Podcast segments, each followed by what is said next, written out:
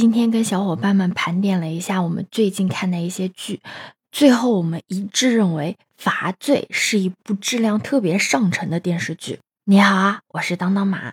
犯罪刑侦剧《罚罪》在播出之后啊，就因为这个尺度大、节奏快而被观众们特别的喜欢。尤其啊，是这个剧中的赵家三大恶人的设置，简直是让人又爱又恨又喜欢。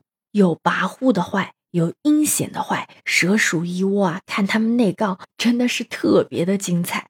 其实，在这部剧没有播出之前啊，就有很多人说是大咖如云，有黄景瑜啊、杨佑宁、盖月熙、李幼斌等等，让人特别的上头。尤其你看了几集，你就会发现，虽然啊说它是刑侦剧，但是导演啊却拍出了浓浓的港风。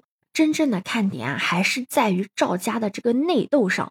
赵家最大的坏人呢，就要数这个老爷子赵孝生了。有的人啊说是老三，但其实我觉得呀，老三他是明着坏啊，还能被防备一下。像那种隐忍啊、内敛的坏啊，才是最可怕的。你觉得呢？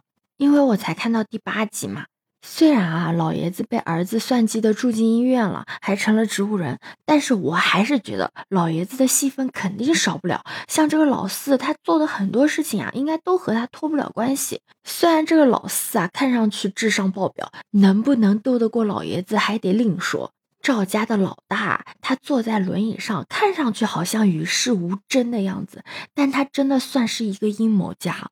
虽然腿不会动，但是脑子却在策划这一切啊！我们再来看看老三啊，虽然前八集啊他占尽了风头，但他自己也说了，像赵家的脏活累活啊，都是他自己在做。虽然他看上去跋扈嚣张啊，好像目空一切的样子，但是我觉得他应该是最快下线的。因为 脑子是个好东西，但是他没有最有头脑的呀，还是属小儿子杨佑宁出演的赵鹏钊了。就我目前看的进度来看啊，赵家所有的人啊都在他的棋局内，因为他特别的善于抓住每个人的弱点，让他们为自己服务。比如赵三身边的马仔啊，都成了他的暗线。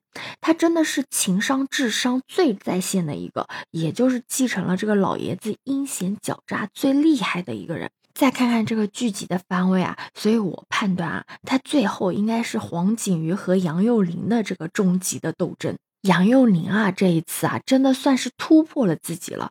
那我们再看看黄景瑜嘛，因为他演了好多类似于这样的角色，所以啊，不用担心他这一块的发挥。刚才说到啊，赵家的三个坏人物，还有唯一的一个正面的人物，就是王阳出演的赵家的老二了。这个角色啊，真的是唯一一个有点良心和正义感的了。他身为检察官，知道了自己的父亲和兄弟做了很多很多的坏事之后啊，自己也是很鄙夷的。但是又没有办法，几个坏人要庆祝这个胜利的时候啊，他又觉得心安是最重要的。他甚至啊，想让他的父亲自己自首，因为他和赵家的邪恶格格不入嘛，所以他被老大设计给炸死了。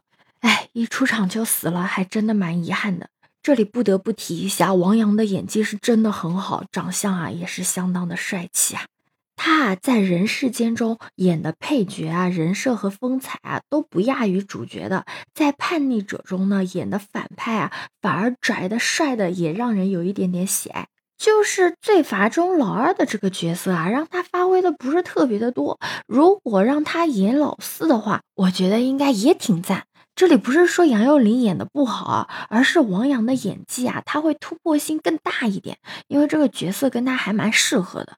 不过跟赵家四个人的角色对比起来啊，男女主角的人设啊，倒不是那么的好。黄景瑜出演的长征嘛，戴月熙出演的金燕，他们两个倒是没有给我太大的惊喜。黄景瑜呢，他是因为出演了很多的这样的刑侦剧，角色嘛都差不多一个样子。那金燕呢？她作为女主，但是好像跟个工具人一样。他们两个人的人设啊，对比赵家的这个几个兄弟，呃，真的没有太精彩。但这部剧的精彩程度是在于它不停的在反转，而且它结构虽然多啊，但是就跟榫卯结构一样严密的结合，让剧情逻辑啊更严谨。这部剧啊，现在在爱奇艺播放，就不是会员的话，只能看到二十二集；会员的话是可以看到三十六集了。不说了，我要去追剧了。可以在评论区留下你的看法哟。欢迎收藏、订阅、关注我哦！我是当当马，拜拜。